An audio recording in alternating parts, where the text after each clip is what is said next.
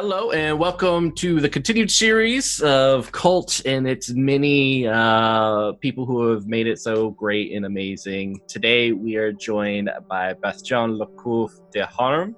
Hi. Um, and he is the main artist for the cover art, uh, a lot of the inspiration for pretty much uh, any scenario. If you're looking at it, I know for me, when I look at a, just uh, one little thing of art, it's like it inspires so many stories and, and so many scenarios. So it is super awesome to uh, to chat with you, Bastien. Yeah, I'm super happy that you you are having me. Yeah. So for those who may not know you, how would you introduce yourself? Uh, I'm a French person living in uh, in America. I, I will try to I will try to give you all the information, but the ones that matter.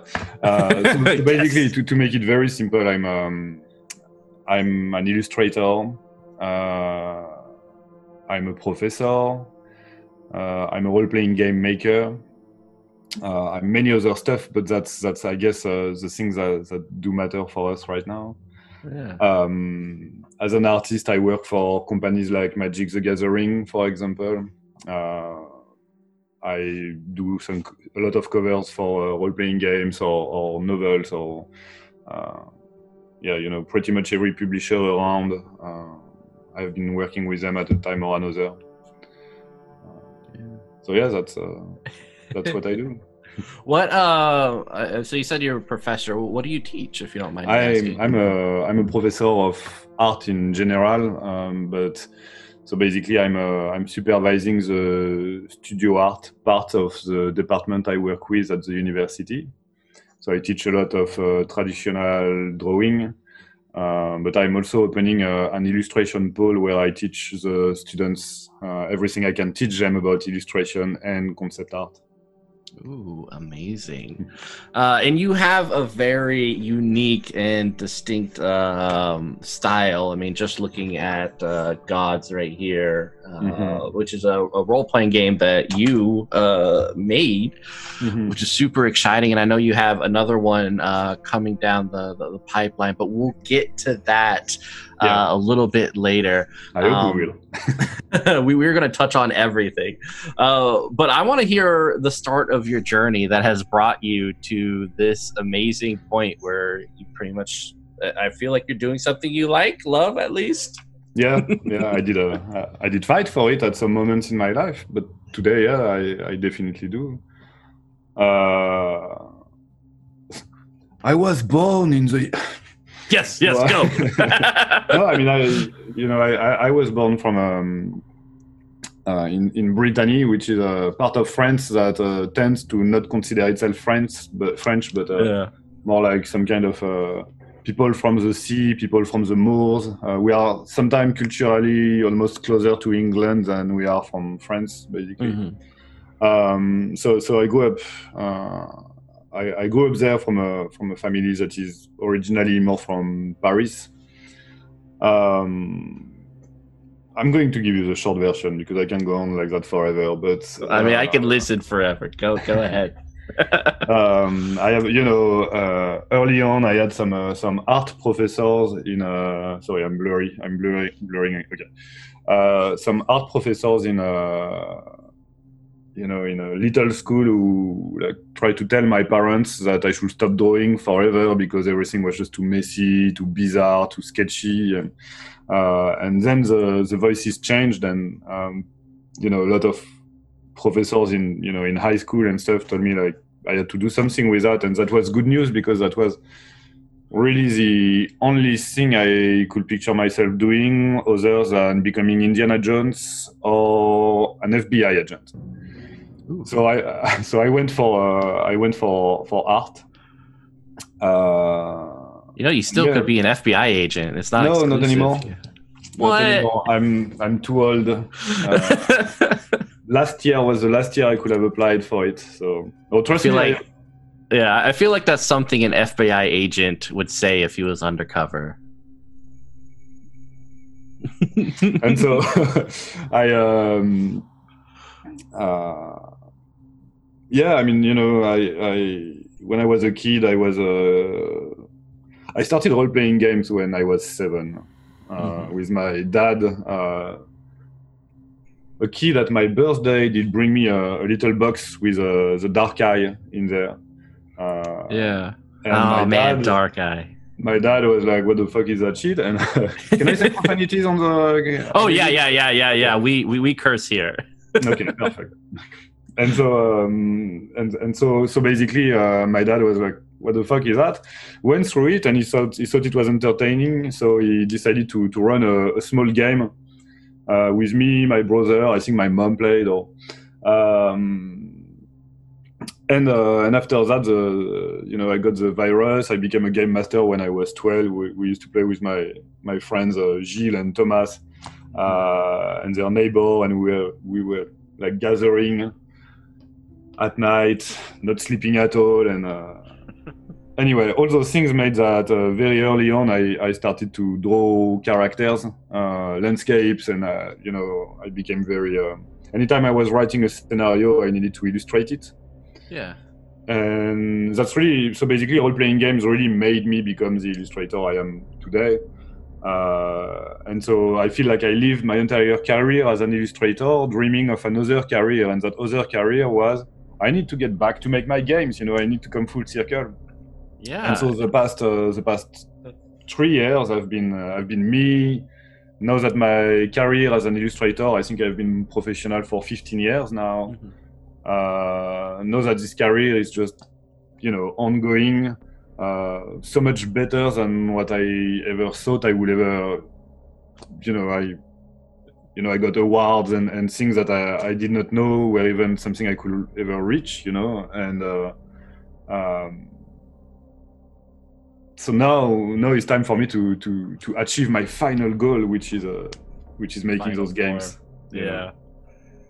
Oh, that sounds amazing. I, I mean, so what were the the early drawings of Bastien? What did, what did they look like? And do you even have like uh, something from back when? Yeah, I have a lot of stuff. Yeah. This was not planned, by the way. we Uh, appreciate it. this was really not planned. That's just uh, I had a student asking for this not so long ago, and so I kind of I, I, I found those. Uh, some of them are appropriate, some of them are not. So I don't know what I can share, but those are like you know scribbles from when I was like Oh wow. from when I was uh, I don't know 18 years old, something like that. You know, role-playing game characters. That is really yeah. You can show whatever you want. This is a mature channel. We're we're, we're awesome. yeah stuff like that and, uh, yeah i'm going to i'm going to keep my my finger on that one because that one is really inappropriate but uh, yeah i mean you know we, so yeah i uh, i answered your i think i answered your question a bit uh, a bit more than what you were expecting oh, I, I I loved it. But I mean, in looking at, at that, and then looking at the the picture on your or the the piece on your right. Uh, wait, on your left. yeah when.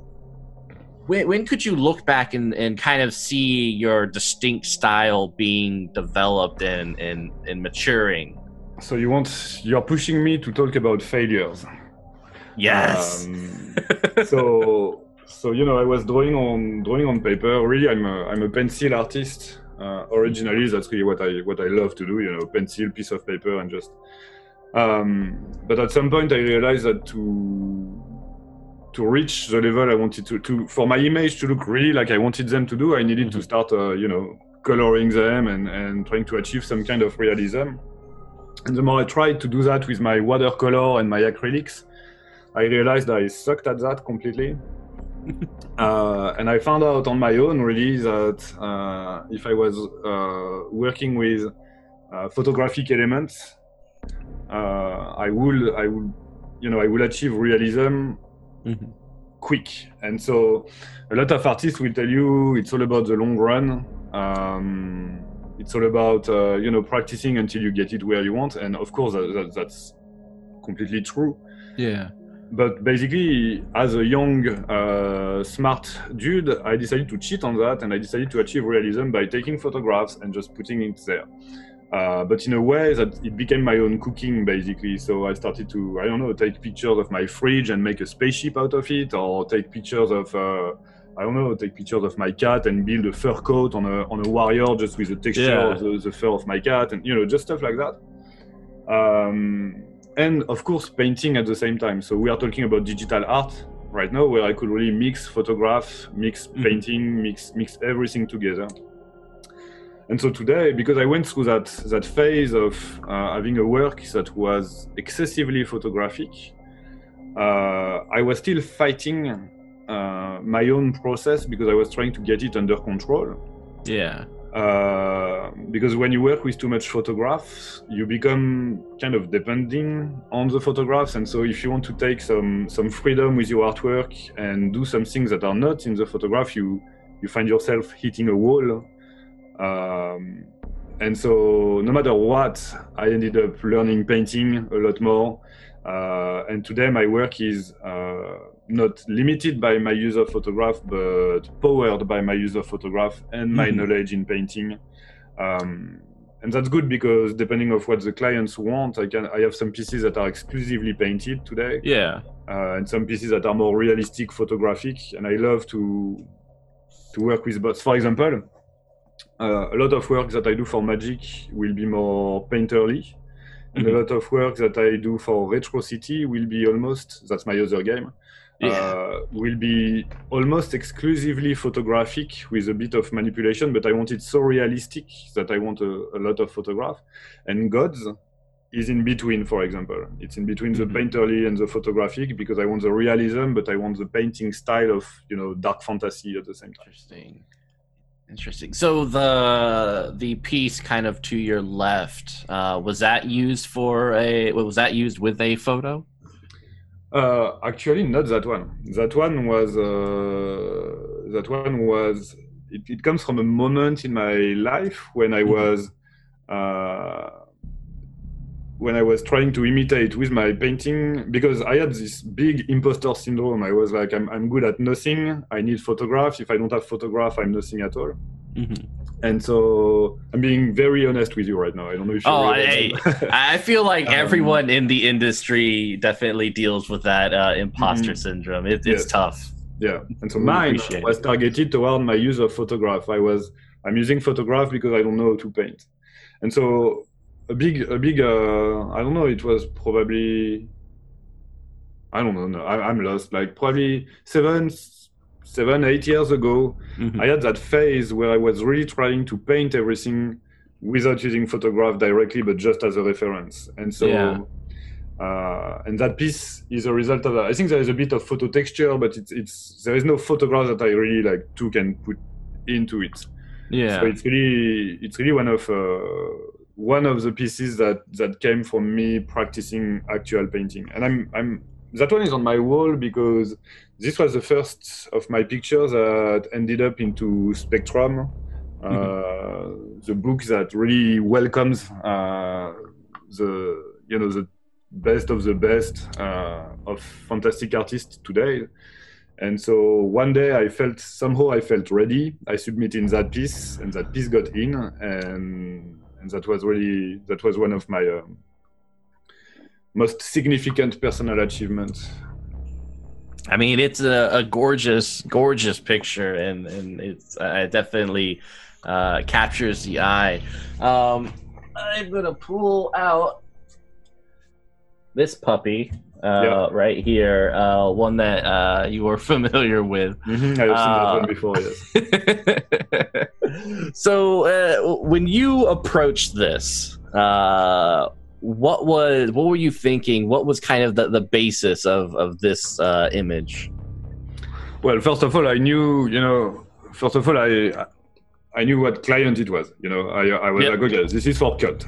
All right. So that already, uh, you have to understand that for a little French kid uh, who plays role-playing game, very young, uh, exactly at the phase in Europe where uh, it was probably at the same time than the, the Satanic Panic in the US Mm-hmm. where where suddenly your hobby that you enjoy so much and that you spend all your time doing becomes you know the most satanist stuff that you can uh, that, that you can be doing and so that was a time where i had uh, my english professor at school who she called my parents and she gave them a phone call and she was like i really need to meet with you. I need to talk with you. We have a i think we have a problem with your son. And so my my parents uh, sorry i will answer your question.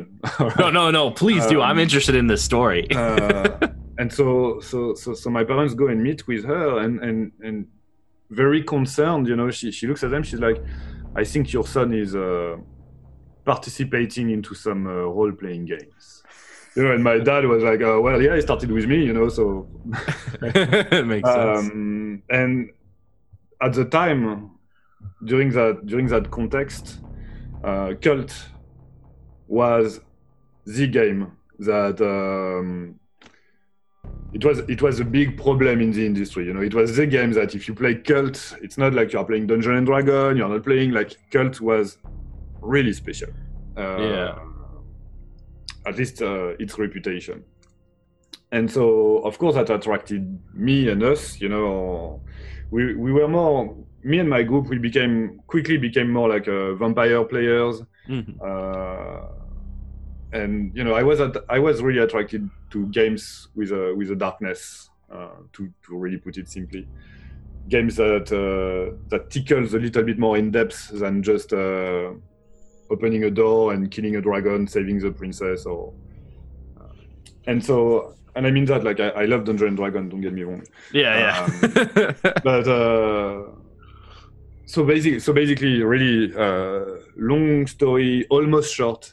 Um, I was excessively excited when uh, Peter messaged me to do the cover of KULT. I was like, wait a second, KULT is coming back, and uh, do the cover. So, so yeah, that's that's pretty much. Uh, I was super excited. I was more excited by that than uh, than a lot of uh, a lot of other commissions. Uh, you know, like, and I think it shows on the cover. I think this cover show how excited I was to uh, to work on it. Um, and so I think so. The deal was I don't know if I can talk about that or not, but I remember that the the money offer Mhm. was absolutely not matching my my usual rates. Mhm. And I was kind of like, I don't give a fuck. I'm going to do it for free, no problem, you know. And uh, and so I don't remember what we finally agreed on or anything. What I know is that after that cover was done, uh, the financing the financing campaign of the game went super well, and that since then. Uh, Helmgast had been very generous with me, and you know, commissioning other covers, and and so Yeah. it was like, it was really a good. Um, it was not it was not just awesome to do the cover, it was actually awesome uh, to work with Helmgast uh, and with Peter on that. Um, it just made everything everything was just simple and almost natural. yeah So that sounds like a good relationship Yes. and so when you are an artist who knows KULT and who has to do the cover of KULT, uh, how do you you know how, how do you deal with that? Like it's really like yeah, I don't want to fuck that up. uh, and I had you know mentally I had uh, I had some uh, some spots that I wanted to hit. I wanted I wanted it to be mystical in a way. Mhm. I wanted it to sound like uh, like Dead Can Dance was playing in the background. I wanted it to be sexualized Mhm. because that's KULT. I wanted to feature a bit of pain, one way or another, and some of it was uh, some of it came from Peter also, who was also giving me some uh, you know some indication of Mhm. what he wanted. Obviously, this is you know I wasn't. It's not just uh, I came up with a hey this is it and uh, it it comes from discussions. But yeah, uh, pain, beauty, and when I say beauty, I don't mean uh, I don't mean pretty. I mean uh, some kind of ceremonial. The I worked with a model who is really one of the favorite model I I work with. Uh, she's like kind of like my special weapon because she's someone with who uh, we work together very well, and uh, Mhm. and I knew she would just fit that cover perfectly. She has those like very impressive eyes. Um, so I just needed to make her cry some blood and all the shit I say. I'm sorry. But yeah, so so the idea was really to to touch to the divine and to the darkness at the same time. Uh, the gold to make it uh, to make it almost like a religious icon. Uh, Yeah. The blood on the dress, the and the city, the city in the back, of course. You know this, this overwhelming presence of of that city.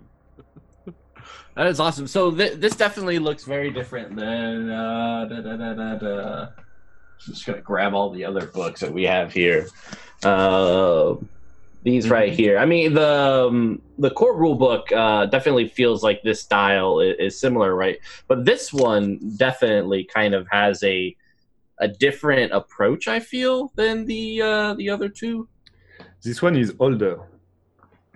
Mm. This one is a piece that was not originally uh, not originally made for cults. It was a very personal piece that I. It was not done for a client. It was not done for a project. It was a piece that I just made the way I wanted it, just for myself. And uh, that's a piece that uh, Peter came to me. He was like, "Hey, that's that matches completely what we want to do and everything." So I did a bit of touch up on it before I sent Mhm. it to him. Um, but it's uh, let's just say that it's one of the most. We were talking about that one. Yeah. Uh, but the, the one on that book is one of the most uh, significant piece in my personal process, in my work. Uh, so yeah, I was also very excited to have it uh, to have it on the cover. Yeah, and definitely like like, a- you can. Huh? But no, it's Oh, like can- it's, it's like I already made it in advance, and I Yeah. without a function for anything, and one day it just fell into place where it had to be. Yeah, and I, I like the, the the texture on it. You can kind of see the the movement in the background and kind of this almost roughness to it compared to the other two covers, which uh, very much have a, a smoothness to it. Is it something that you are going to replicate in future pieces, or is it kind of just an evolution of your style? Uh, It is it is an evolution, but it is something I miss. A lot of uh, a lot of clients today have a tendency to ask me for cleaner work, and I miss uh, I miss the painterly textured brush. Uh, I'm going back to it.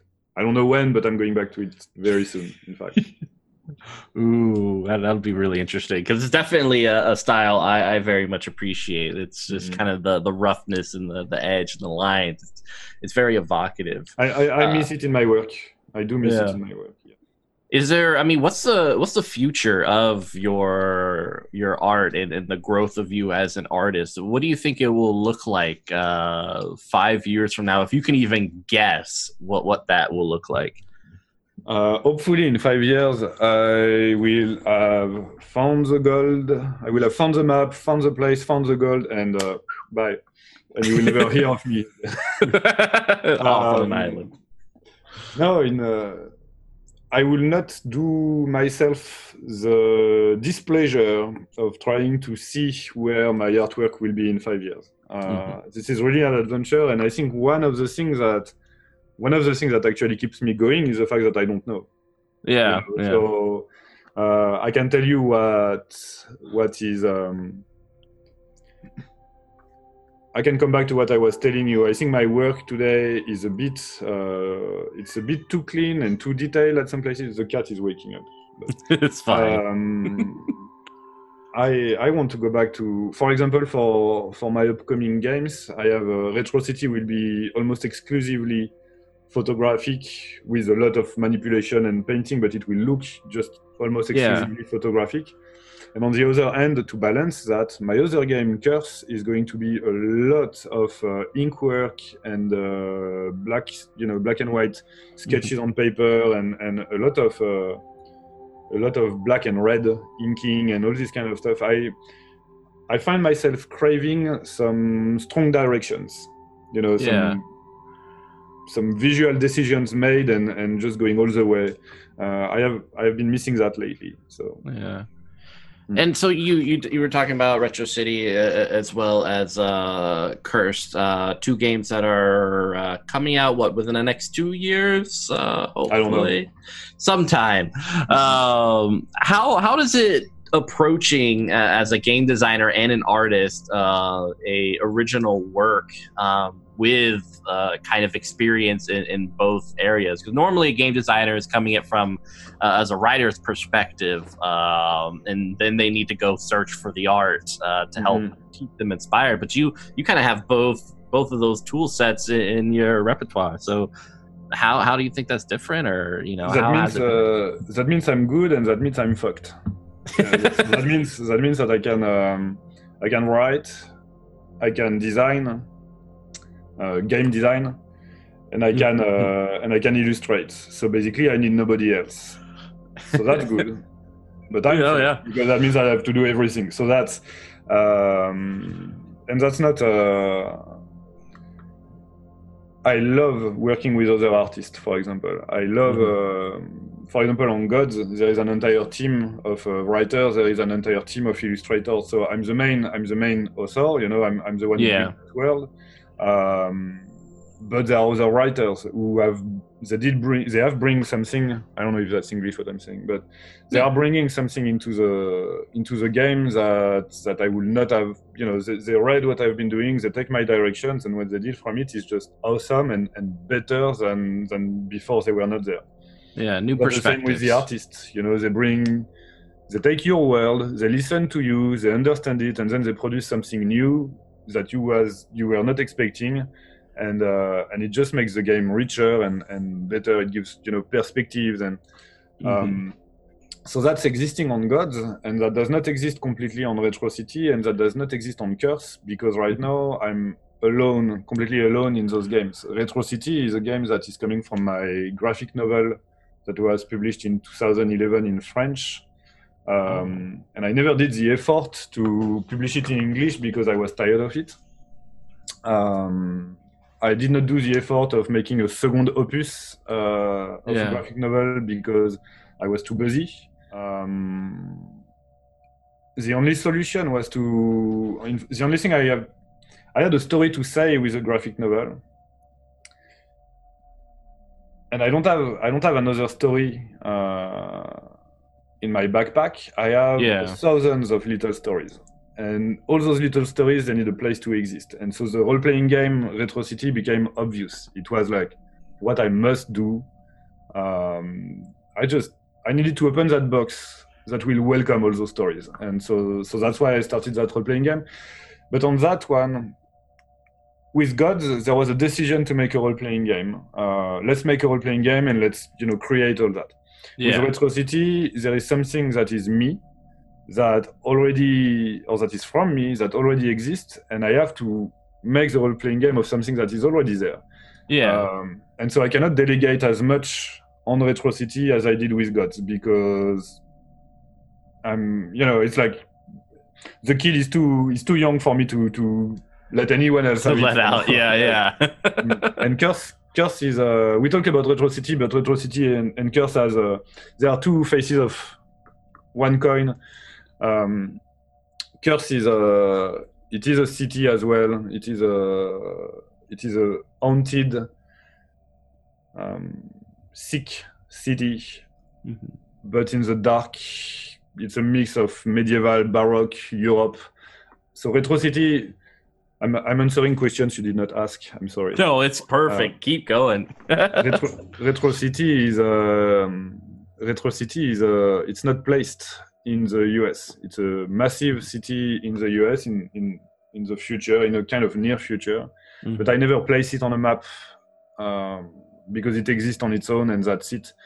Um, is it Chicago? Is it LA? Is it New York? I never answer those questions, and it's not because I don't even want to have the answers. So there are a lot yeah. of things I know about Retro City. There are a lot of things to discover, but it's the city, and that's it. And Curse is the same, but in medieval Europe. And so, in yeah. fact, I'm just moving my moving my thematics around in uh, history and places. Um, but the essence is the same. The, the the big overall story is the same, and that story also echoes in Gods. Interesting. So, I mean, you got three distinct uh, tabletop role playing games. Uh, one that's about to come out, the other's hopefully sometime in the future. Uh, can you kind of just give a synopsis? Like, what was what are these games about, and and why are they about that? Uh, my my answer is weird to that. So those games, they are yes. all about they are all about the same. Not God. Okay, God mm-hmm. is Gods is a dark fantasy game. I was just reading some stuff and I needed my good old dark fantasy with just mm. a bit more blood and and and a bit more. Uh, you take a you take a dark fantasy game, you take some cult, and you put just a little bit of cult in that, and that's good. Okay. Um, awesome. But or at least that was my intent because today it has evolved. It's not. It's it, mm-hmm. it's not really that, but I'm I'm still pushing in those directions with God. Mm-hmm. But uh, Retrocity and and Curse.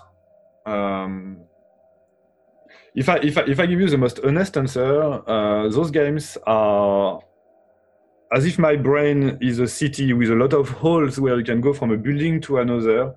Yeah. And that the making a game about it is the only excuse I found to express it. Okay, so that's the abstract and bizarre answer. Yeah. Uh, what they are about? They are about uh, how can humanity digest itself?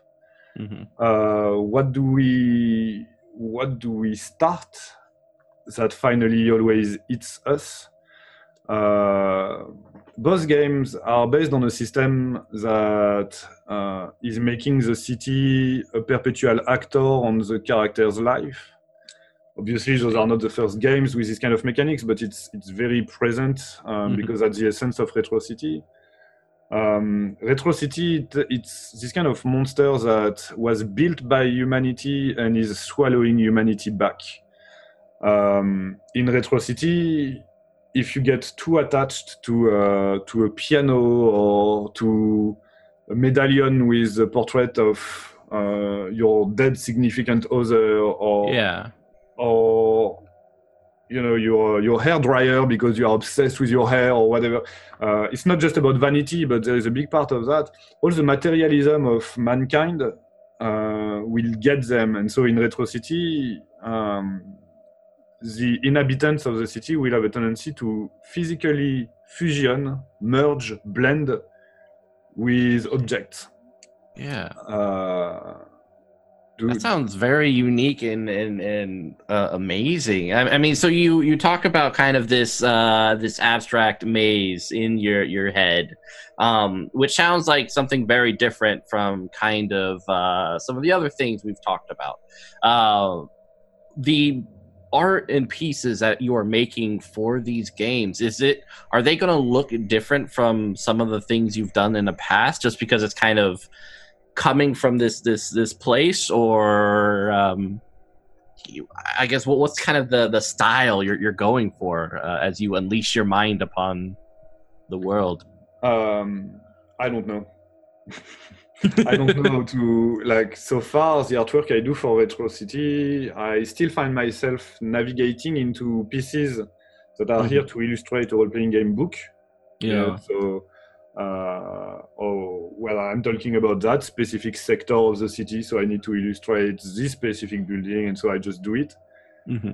so there is a mix of me being my own art director and know what i have to do and there are some artwork that just i need to do that artwork and i know that it will have its place in retro city because because it comes from me and retro city is just my my brain as well.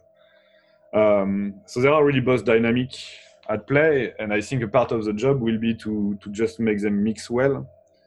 Um, interesting. Yeah. yeah yeah super super excited about that. Um so uh, obviously you have a, a very unique and, and, and, distinct style. Was there anyone who kind of inspired you down that road? Any kind of artistic inspirations that you can point to and be like i wanted to be like them um so let, let, to be fully honest i i was really this kind of obnoxious young kid at some point who has been able to tell his art professor, I don't want to look at the work of master painters because they will influence me too much. So can you imagine how sick that is? It's like, oh, well, I'm too great to be influenced by. Um, so thankfully, my painting professor kicked my ass so bad that uh, you know he kind of fixed me on that. Um, but I took uh, yeah this year I actually took a big humility lesson and and that's probably my best painting lesson was to learn how to just like study in uh, in humility. Mm-hmm. My references are usually not uh, from the painting or drawing field. I, I will quote music, books, and, and movies a lot. Uh, I will throw obviously some Blade Runner at you, some Fellini, some Bergman, some Kurosawa. Mm-hmm. Uh, that is essential. A uh, lot of lot of books. Uh, for a long time, I was obsessed with um, with the Black Dahlia, and so that led me to read a, a lot of James Ellroy. Mm-hmm. Um, but I read a, I read a lot of uh, fiction, non-fiction, philosophy. I, I spend time with that uh, and music, music all the time.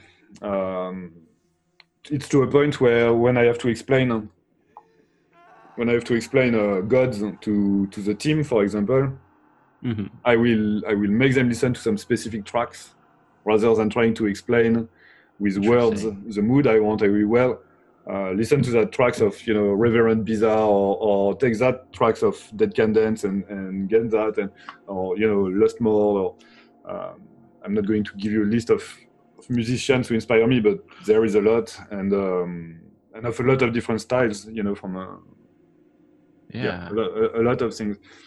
As far as uh, visually, uh, I will quote the obvious, but uh, Gerald Brom was mm-hmm. really uh, a very strong influence on me. Um, a little bit later and in different ways, but I'm I, I always have been a huge fan of uh, Christopher Shy's work because I thought he, he had this uh, this same thing with uh, his use of photograph and with a lot of freedom and a lot of um, he was one of those people who was not afraid to visually explore stuff no matter what. So I think he has a he has a madness, and uh, I'm happy to be able to call him a friend uh, today. he actually has some pieces in Gods. Um, oh wow! Yeah, uh, done by him or inspired? No, done by him. Like wow. he, he did some pieces for God, so I'm I'm super happy with that.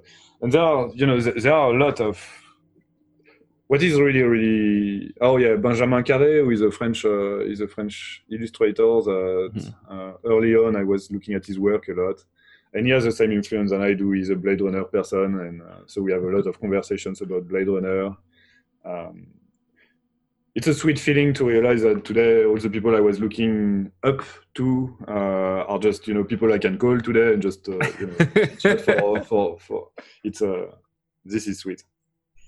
Yeah, that that is that is really cool. Uh, so you you were talking about yourself as an obnoxious uh, young young uh, arrogant man mm-hmm. Uh, in the art world, uh, and now you are the seasoned professor. Is there any uh, students that you kind of see that same little twinkle in their eyes? Yes, as you had. Yeah, and it's it is sweet. It's, there is a, there, there, are cultural differences. Mm-hmm. Uh, I don't or time differences. It may it may not be cultural, but I don't I don't um, I don't look at my students' dynamics. Mm-hmm. Uh, it does not trigger memories of when I was a student. When I look at them, I feel like it's it's you know different yeah. time, different place um, I definitely see the, this fire in, in, in some of my students today. Some of them are very humble about it. Some of them are arrogant, but it does not, you know, I take them where they are at the age they have. And whatever the, the energy is, I, I tell them to, to do something with it, you know? Yeah. Mm. Yeah. What's kind of the, I guess, if you kind of had to leave one impression on them as a dive out into the world of art, what do you think that would be? Are you asking me about the one I want or the ones that will be? I'm now curious about both. Um, so I have a reputation of a very scary person mm-hmm. because I am. Uh, I am very. Uh, I expect mm-hmm. things from them and uh, but usually they are scared of me until they take my class they picture me with like the tall always dressed in black man with an accent you know and and they are intimidated and when they take my class they realize that i'm I don't take myself seriously at all. I play a lot of the things that they are afraid of is actually something I just play with, but I, I'm good at making them comfortable. Um, I think my what my students talk about when they say that they miss something about me after they graduate, it's my uh, lectures that give them a kick in the ass about what is going to be once they graduate and at the same time give them a lot of uh, you know like a pep talk like a lot of energy a lot of uh, will to go through and um, this is a complicated this is a very complicated topic because sometimes i feel i feel a bit guilty i have had some students of mine who uh, i can see that they are not ready and i sometimes i doubt the fact that they will ever be able to do something uh, they will be able to do something probably with their artwork but they will never make it like to the professional level that they would love to reach sometime yeah. and again i don't you know i don't want to i don't know but in yeah. my opinion I, I, I doubt that and some of and, and they will at the same time say well look we can do it Bastien did it and I feel like sometimes I'm, I'm as much an inspiration to them than uh, some kind of sign that tells them, yeah, go ahead, go this way. But in fact, the road is going to end up sooner than what they think. You know, I, uh, I'm glad to be inspiring, but I don't want to be misleading them. Yeah. Well. Uh, yeah, so, I mean, so a, lot of time I talked to my students a lot about when I got my master's degree and then I had to find a job at the factory, you know, and uh, all the, you know, all these hard years, really hard years, uh, having to take any job, and I did everything. Like I sold cigarettes, I worked at the factory, I, I made sandwiches, I made crepes. Yeah, uh, you know, I, I, love crepes. me too. and uh, there are some videos somewhere on the internet of me like flying crepes and you know stuff like that. uh, my wife has, has, those videos somewhere, but uh, and I talk to them a lot about that. My students, mm-hmm. I, I tell them about the fact that it's going to be harsh for some of you, and the thing that made me is the fact that no matter what the job was, at the end of the day, I was always coming home and try to put two hours of drawing or painting. Yeah, I it, it was not an easy road. Yeah, it was, it was not. Definitely. So, um, I'm I'm curious. Uh, have you ever done a self portrait? Uh, yes, but at school. Oh no, wait. Later than that, I did. So I could give you the kind of uh, basic answer and tell you that every one of my pieces is a self-portrait. You know, I could play that card. I could be like, anytime I paint, uh, I put so much of me into that. that mm-hmm. uh, but I think that's not completely true. A lot of my work is, you know, done for clients, and I just do what they say, and and so uh, a true a true self-portrait. You know, trying to just actively paint yourself. I have not done that for a while. Uh, I use myself as a reference mm-hmm. sometimes. So sometimes you will have like uh, my hands or my chest or even sometimes my face uh, on some artwork. But it's usually when I have to find a reference right now and I don't have the time to call a model because yeah. I have a deadline. Um, so I actually, anytime I can avoid using myself as a reference, I do it. Mm-hmm. But I remember one magic card where the commission was a guy with you know his hair back, curly mustache, like looking kind of like a vampire, and I was like, no, this is this is too much me. So I went all over, and so there is a magic card with my face on it, lifting a lifting a, a rod with a, a, black flower and a red flower, and they're both dripping. Uh, and I feel like I need to last... find this. yeah, it, I, I don't remember the name of the card, but yeah, it, it uh, you you can find it. Um, but that's the last self-portrait I did. But even that was not me just mm-hmm. sitting and, and making a, port- a, portrait of myself. That's um, that's an exercise. I you know because of uh, the virus, last semester was aborted. Yeah. Um, and so all my live drawing classes were cancelled, and I had to find a way to get my students to still work um, from life and not just yeah. from a photograph but from life because you know this exercise of looking at something in 3d and turning it into 2d does not work if you work from photos so i had my students working in front of a mirror you know from home and trying to really portray themselves. And I was not expecting so much enthusiasm and at the same time so much suffering. They were all pissed. You know, when when they finally gave me their work, they were like, "Take it, it's too much. You know, it's too hard. It's too." I do remember that. I do remember when I was um, when I was practicing painting and drawing, and when I was doing self portraits. Honestly, sincere self portraits. When you try to explore, like you know, your yeah. Uh, it was never easy. I think uh, your question makes me think that uh, maybe it's time. Maybe it's time for me to, to make another self portrait. And I'd be very interested to see that. Yeah, self portraits to me have always been uh, kind of very. I want to say kind of spiritual in, in, a way, just because as an artist, you're you're putting what you normally your, yourself out there in terms of how you interpret yourself. And mm-hmm. then you're also uh, putting yourself your your your physical appearance how you interpret how you look to yourself. And mm-hmm. it's just it's always been a fascinating uh, thing to, to kind of see that for for artists. Yeah. Definitely. So if you do that i want to see it one day I may, I may, I may share that, but same thing. You know, there is a, there are several steps. There is a, the thinking about the artwork. There is a doing about, there is a doing the artwork. Then there is a sharing the artwork, and that's.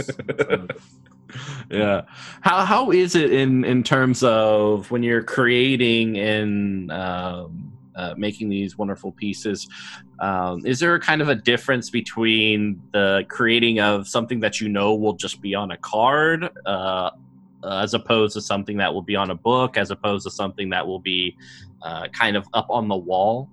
Yeah, yeah, are. Are. Uh, that's an interest, interesting question. Um, you have to. There is one thing that the Magic the Gathering art director always always have to really insist on uh, with artists to begin working with them is will will it read at card size and so when you know you are doing an artwork that is going to be that big, you need to make sure that the narrative elements of this image uh, are eye-catching uh, mm-hmm. and that they pop and that that's what we see first, even even in a very small. So we have to be very careful with our composition.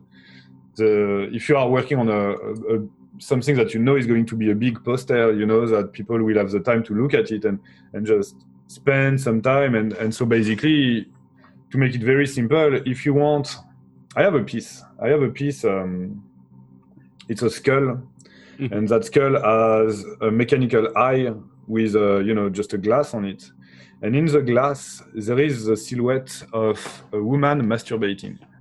Mm-hmm. Um, and so that's you know that's very heavy because this this is this kind of uh, memento mori piece uh, with with that skull with with yeah again uh, I yeah. said it but uh, a woman pleasuring herself in front of that skull in a way. So it, it's um, and that piece was printed for a show in Paris many years ago. Mm-hmm. and it was printed very large. And so people will spend time looking at the skull and everything. And most of them will finally see what's what was really going on in that. If I print that on the card size or if I print that smaller it will never show up and it's just a painting of a skull you know and so not half but like the entire meaning of that piece is just taken yeah. away so so yeah of course depending of the support the print the book uh, is it a print is it a book is it a card is it you know whatever um, the composition has to be has to be imagined differently Interesting. That's All right, I so... love with my job actually, the composing. How, how do you tell? This is this is really why I do that job. In fact, I have a story to tell. How do I tell it? You yeah, know, that's that's composition right there.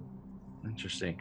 So I was looking over the uh, all your work and everything, and there's definitely a, a sense of uh, what I could say a sensuality to to every piece. Mm-hmm. Um, how do you begin kind of that process? Is it, kind of based on watching the models? And why do you think sensuality sexuality is is important to your work?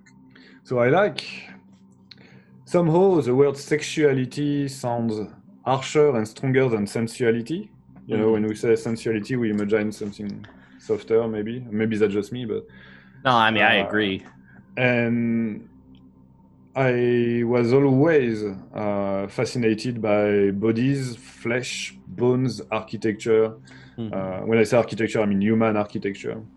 Um, I love that. Um, I, I mean, I love that. That's a, that's a dumb statement, but I don't know. It's it's truly an obsession. It's like it's what matters to me when uh, when I work. I, am not uh, I'm not.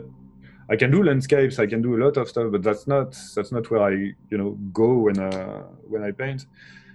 So why is that? Uh, I don't think it's or necessary or uh, ultimately interesting to try to find out, you know, uh, why. I know that uh, when I was a kid, um, when I was a kid, there was some uh, some pornographic uh, mm-hmm. comic books in the bookshelf of my parents. A specific one was a book by Milos Manara Mm-hmm. I remember the complete fascination with the way the bodies were portrayed in that. So I remember that very early on, way too early, basically. Yeah. Um, I have I have a lot of you know memories of me as a really a little kid being fascinated by by human bodies. Um, some stuff that are too personal for me to to discuss them on a video. I, I have no mm-hmm. problem talking about it, but uh, you know, yeah, it's not something I want to to put online. Um, but the, it was always a part of my work. I think. I mean, even the, the early drawings I was showing you are, are featuring human anatomy. A lot of a lot of people ask me about like, do you only paint women? And no, that's absolutely not the case. What's happening is uh, in my career today, I have to paint a lot more women than men, and so my portfolio is more full of that. But I uh, even in Gods, for example, you will find out that if you start looking, you will find out mm-hmm. that I, I, paint my uh, male character shirtless as much as I paint my woman character shirtless. You know, it's I, I, I, do love the way a vein will like turn around on the arm and, and what a muscle does when you when you see it just when you twist an arm, the way everything articulates. Yeah. Uh, I'm obsessed. I'm obsessed with that, and uh, and I love to paint it and, and draw it. So yeah, definitely, and, and like. Too yeah, looking through, I mean the the as you said, like the the men, especially uh, the inside cover of, of Gods. Uh, you see the the men mm-hmm. and the you know just the uh, the intensity of the, the the form there, and you not even go into uh, creating men with kind of like these, uh, I guess, atypical masculine traits, such as uh, mm-hmm. you know the broad shoulders and the the chest, but you also have these uh, very um, very slim men as well, and it's kind of interesting uh, seeing the the different. Um, characteristics of humanity interpreted by yourself uh, throughout your work and so i I work with a real diversity of models. That's mm-hmm. uh, that's another thing I do. I, I, I, it, it may not appear like that because they all come through my filter, but I, I also try to. I, it's not that I try; that I work. I do work with uh, models that I think fit with a specific character or a picture I want to make, uh, and and I do work with uh, a lot of men and women who who have really their own, you know, the, their body is what it is, and I love working with who they are mm-hmm. That's super important. This is also why, uh, you know, you asked about sensuality or sexuality. Um, it is sometimes present in my work, but it's also important to not confuse. There are a lot of pieces featuring nudity that has mm-hmm. nothing to do with sexuality. Mm-hmm. Um, and there are a lot of pieces in my work that feature maybe less body, but are definitely completely sexual. You know, so there are uh, but I have I, I don't shy away from those thematics. Definitely, I love those thematics. I love I love the human body. I love when they mix together, and I love when they. Uh, I don't I, I don't know what I'm doing, but I'm doing it. yeah, I mean, so in in terms of the the work that you that you make and whether they're they're nude or, or not nude, how how do you interpret sexuality in your work? And kind of how is it reflected back to the viewer um, despite kind of what they're wearing or, or, how they're presented? Does that make sense? I, i'm not sure i'm not sure i get your your question but what i so maybe maybe you maybe you want to reformulate it or yeah yeah or maybe, so I can, uh, maybe I can try uh, I, can try to answer it but yeah well so you were talking about um uh some pieces were you know fully clothed but still sexual and Mhm. others were kind of nude and and it wasn't a sexual piece um how kind of because in, in terms of the lens i think of uh, of the world i mean nudity in general is kind of sexual now people have different perspectives of course but uh, how i guess how do you in, interpret sexuality in your own work and but I think I think people will sexualize the body Mhm. it's a matter of perspective too like Yeah. I see I have a job that makes that I see naked people every fucking day like that's, Yeah. that's pe- people joke about that but when you are a live drawing professor or when you take photos of people I see nude people all the time and and I don't it has nothing to do with sexuality. Mhm. some some good friends of mine will tell you it's always sexual. And and i and i love that debate. I love that conversation. I don't think i have a final answer with that but yes of course we are all we are all driven by you know desires and and, and physical attraction or, or repulsion or, or so it's always sexual in that way. But it will be a very very uh, complex problem if me as an artist today i had to deal with sexuality every time i, I i'm in the presence of someone nude um, so basically in, in my lab drawing classes Mhm. my students and i when i draw um, we are just trying to understand the human form and that's something that it becomes almost scientific Mhm. for the artist and i'm talking you know i'm pretty sure i'm talking i'm being the voice of a lot of you know the artistic community with that Yeah. because we, we, we end up being almost scientific students. We make studies anatomic studies figure studies. Mhm. but for other people they see they see a naked body they see someone nude and so automatically because nudity is not um, it's not something that is part of their daily routine they project sexuality in it. Yeah. So I think this this principle is the same in my artwork. Sometimes I will feature the, the, the human structure, the human the human architecture, and people will project sexuality in it because they see a tit or a butt or you know a rib cage or yeah um, a nipple, for example. You know, Facebook sexualized the nipple so much yeah that yeah you cannot have a you cannot have a nipple on the internet. But you know what? Most of us have some, and it's okay, you know. And, and so when you paint when, when you paint the when you paint the body, you, you paint it with nipples, and so so this is really a, a cultural and societal um, thematic right there. Mhm. In my artwork, you will find characters who have a, a finger dripping, so they are fully dressed, but their finger is dripping something white, for example, and so this Mhm. is this is completely sexual, but without showing the body. yeah Th- There are so many. There, there are so many things. There is. I'm, I don't know. I'm thinking about uh, blades that are dripping black ink that will fall Yeah. on the side of a character. You know, falling on the size of a man that is sitting right there, and so that just that dripping on the on the. So it's not, it's sexuality is right there, without nudity. Mhm. Um, Interesting. So you see, it, it all it, it's a it's a dance uh, that is Yeah. really complex, really complex. and as far as me, the artist, um, it's almost like I'm dancing it, and I don't really have time to discuss it. And so Yeah. sometimes I have no problem discussing it with you. I think it's super interesting, uh, and I'm glad you asked those questions.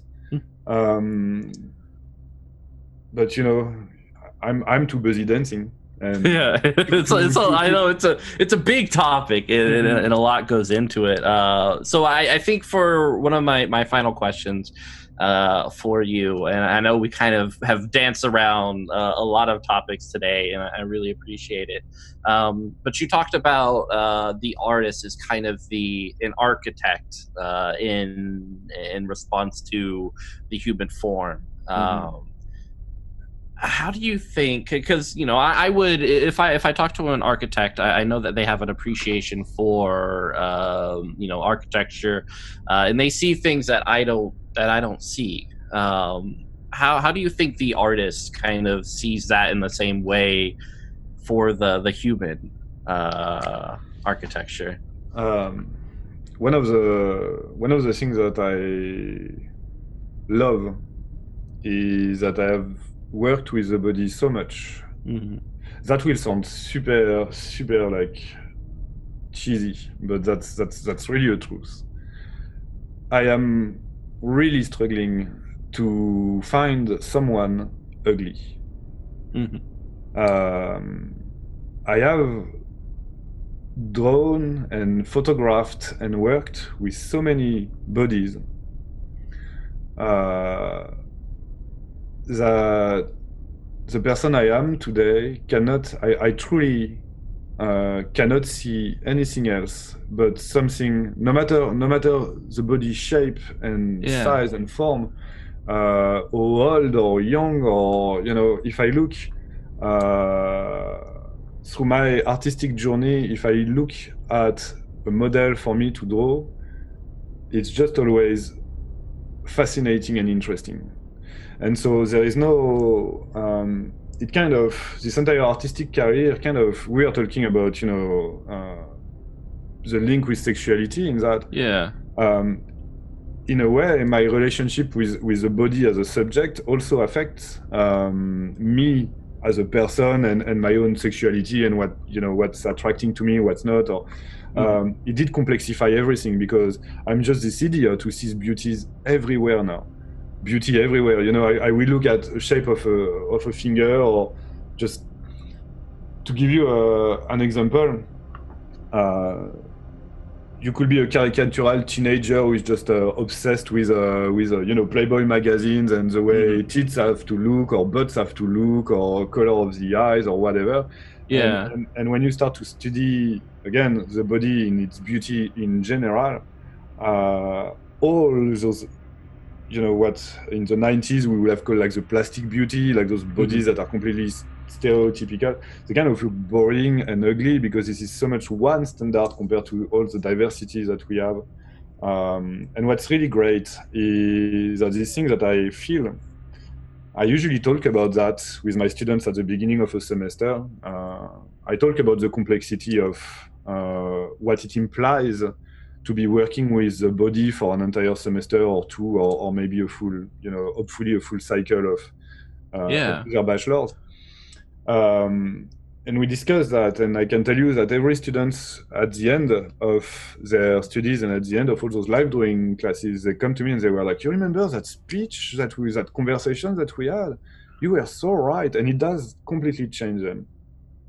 Uh, that is that's a very uh, beautiful sentiment because um, it, it, makes me me think of the the the architect who kind of appreciates every building uh, for for what it was meant to, mm-hmm. and, and, kind of even if uh, uh, someone looks at it and, and, says, you know, that's not something that I would appreciate, the, the architect looks at it and understands kind of its relevance within. Well, it is, yeah, you, you, are very, very right with that. It's the same thing that, you know, there was some paintings, some painters that I did not like because I did not like what they were doing. And when I started to paint, mm-hmm. I cannot not like them, you know. It, maybe at some time at some point they were not up to my they were not my taste and now mm-hmm. now that i know know that i know what they have to do know that i'm a specialist of my field as well and i know what they were doing i'm like oh my god that's fucking fascinating that's beautiful yeah it's not a matter of personal taste anymore and, you know i had a model one time uh, she was going to pose for for me and uh, so for example maybe that's too personal, but I, my models they don't you know they don't un- undress in the same room mm-hmm. where they are going to pose. They have a, a, room where they go, so they can then cover themselves with a robe, so they don't have mm-hmm. to. We it's very essential to to avoid the idea of uh, you know stripping with the artist yeah. in the room. It, it just uh, I really like good boundaries for for respect of mm-hmm. the models uh, Uh, and myself. And so she was she went and changed and she came back with a robe. And before she was about to undress before we started the session she looked at me and she was like ah, there is something i have to tell you. And i'm like it goes fast in my mind. I'm like you know whatever she has to tell me no matter what it will not bother me yeah a scenario like she will have like a, a, tattoo that says something that i completely disagree with and then you know maybe i would be like uh, yeah okay all right we won't be friends yeah but, um so I don't know. And she's like, I have, a, and she she looks at me. She's like, I have had a hip surgery and I have a massive scar and I did not know how to tell you. And I'm like, and I made it so easy on her. And I was like, just shut the fuck up, like what? And, and you know, like, and, and, that's. I, I spent so many I spent so much time drawing and painting that scar that she has, and uh, and we had conversation about it and everything, and that's really. Um, again, that's a very long topic and long conversation, so I don't want Yeah. to talk too much. But uh, it's really something that uh, it was an experience for me. It was an experience for her, and and there is almost a story like that, or Yeah. that kind, of, or at least a story of just feeling good about yourself in absolutely every modeling session I have. It's not always the case, you know. There, there are obviously there are bad experiences and, and, and people who are up to no good in that field, but uh, Yeah. I Yeah. mean, it, it sounds like um, uh, you definitely uh, respect and just kind of. I, I like the the the image of that uh, of the model you're talking about, kind of being accepted uh, and and and kind of all the work placed into a piece uh, for something that. Uh, a person might be ashamed of normally, and to kind of bear that, I think is a, a, very beautiful thing. Um, I, I was this this modeling session was part of her process for Mhm. herself with herself. I was part of it. I was included in it, but I was a I was almost a tool. You know, I was a Yeah. She needed, she needed me to be to be there because she was going to model and, and be be okay with that and everything. But I, I just had to accept her own process basically and let it be part of mine as well. And it's it's complex, but uh, but there is really a beauty in that. I think. Yeah. Mm. Amazing. All right. So we have went everywhere with this discussion, and I feel like I can just talk to you forever about uh, all of these amazing things. Uh, but of course, uh, for those watching, this has been uh, Bastien uh, Lecouffe-Deharme. Yeah, yeah, you're good. You're good. I don't even know if I say my name right. So I feel like you get points for trying. Uh, artist, writer, game designer, uh, jack of all trades. Definitely uh, be on the lookout for his work uh, coming out. Hopefully, sometime in the future. Uh, I know that you can get on his Discord. and I know he's he's super uh, amazing uh, with everyone who. Who, who's on his Discord? I'm, I'm a participant there too, it has been awesome just getting to know the community. Uh, but once again, Bastien, thank you so much. Thank you. Uh, Thank and Uh, yeah, uh, goodbye, everyone.